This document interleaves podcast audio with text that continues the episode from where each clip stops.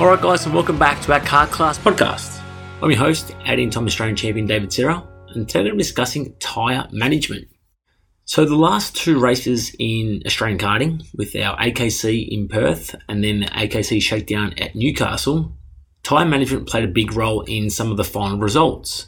Now, a lot is determined by how hard or how soft the compound of tyre that you're driving on.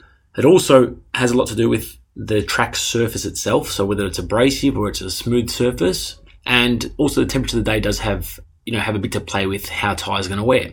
The first thing we want to try and look at when we come into tyre management is that drivers need to understand they can't push 100% on these soft compound tyres throughout the whole race meeting. So sometimes you might be doing qualifying, four heats in a final, it might add up to, you know, 60 to 75 laps of, of racing. And when you've got a really soft compound tyre and you start to overdrive it and they start to overheat, that's when you start to see tyres starting to grain. Now, it's very hard for a tyre to, to grain and then all of a sudden start to look clean again. So it's at that point where you want to push hard in qualifying to get your ultimate lap time in. And then if you've got the opportunity to in the heat races, maybe bring it back like 10% of your driving. So you don't drive qualifying laps in all your heat races, but then leading into a final, you've actually got a little bit up your sleeve because you've got a little bit more tread pattern than what your other competitors do. Now, what we saw when we came to Perth race was that the track itself was quite abrasive and it was quite sandy in some sections. So what that does is if you think about grading up some cheese, for example, if you were to slide the cheese across the grater, it's going to start to grate the cheese. So cheese is going to start to fall apart. If you were to do it on a smooth surface, like just on a kitchen bench, not much is going to happen to the cheese. So it's just going to sort of flatten out.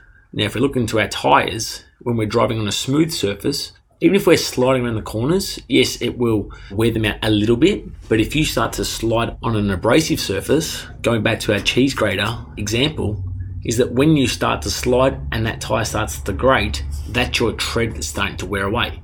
Now, once you wear away that tread, you can't then get it back. So it's very important that in our in our heat races that we don't over push the, the limits and we don't slide as much, so we don't grate those tyres as much. Where we see the two instances where people start to overdrive is into the braking zones. So they start to slide the car on the braking zones. Again, sliding, grading those tyres, tread starting to disappear, but also they're getting too excited on the throttle.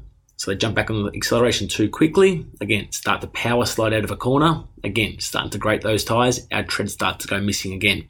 So just drivers need to be mindful that in a heat race, you might not want to push 100% for the whole race if you're not under pressure or you can't catch the, the pack in front of you. Just hold position, try and save something for the, the later parts of the weekend. The second part which can cause tyre degradation, and we need to concentrate on it, is our tyre pressures. So it can go both ways, being either too low or too high, but, but generally we see it when we're too high in the pressures and they start to overheat. Now, when you look at a tyre and it starts to overheat, you're going to see it actually graining. So it's going to have like these little wiggly uh, lines in the tyres, and that's normally a sign that the tyres are overheating and they're starting to slide as well. So just be careful on not sliding the kart too much with, if you do have higher pressure, obviously you're going to see lap times peaking around 50 or 60% of the race. And then if it starts to drop away in the last few laps, that's a sign that you're a little bit too high in the tyre pressures. Back to our driving style, and it's just about not throwing the kart around too much. So you might find yourself getting that extra tenth of a second uh, on a lap by braking a little bit later and having to back it in a little bit. But when it comes back to that driving style, it's driving a little bit smoother, a little bit straighter. And like I said, powering a little bit later when the steering was a bit straighter. These are the things that are going to help you out a lot more over the journey of a race weekend. So just be mindful on not throwing the kart around on entry or on exit as well. The last thing I'm going to touch on when it comes to tyre management is our camber in the front end. So it's a bit more related to the setup of the car.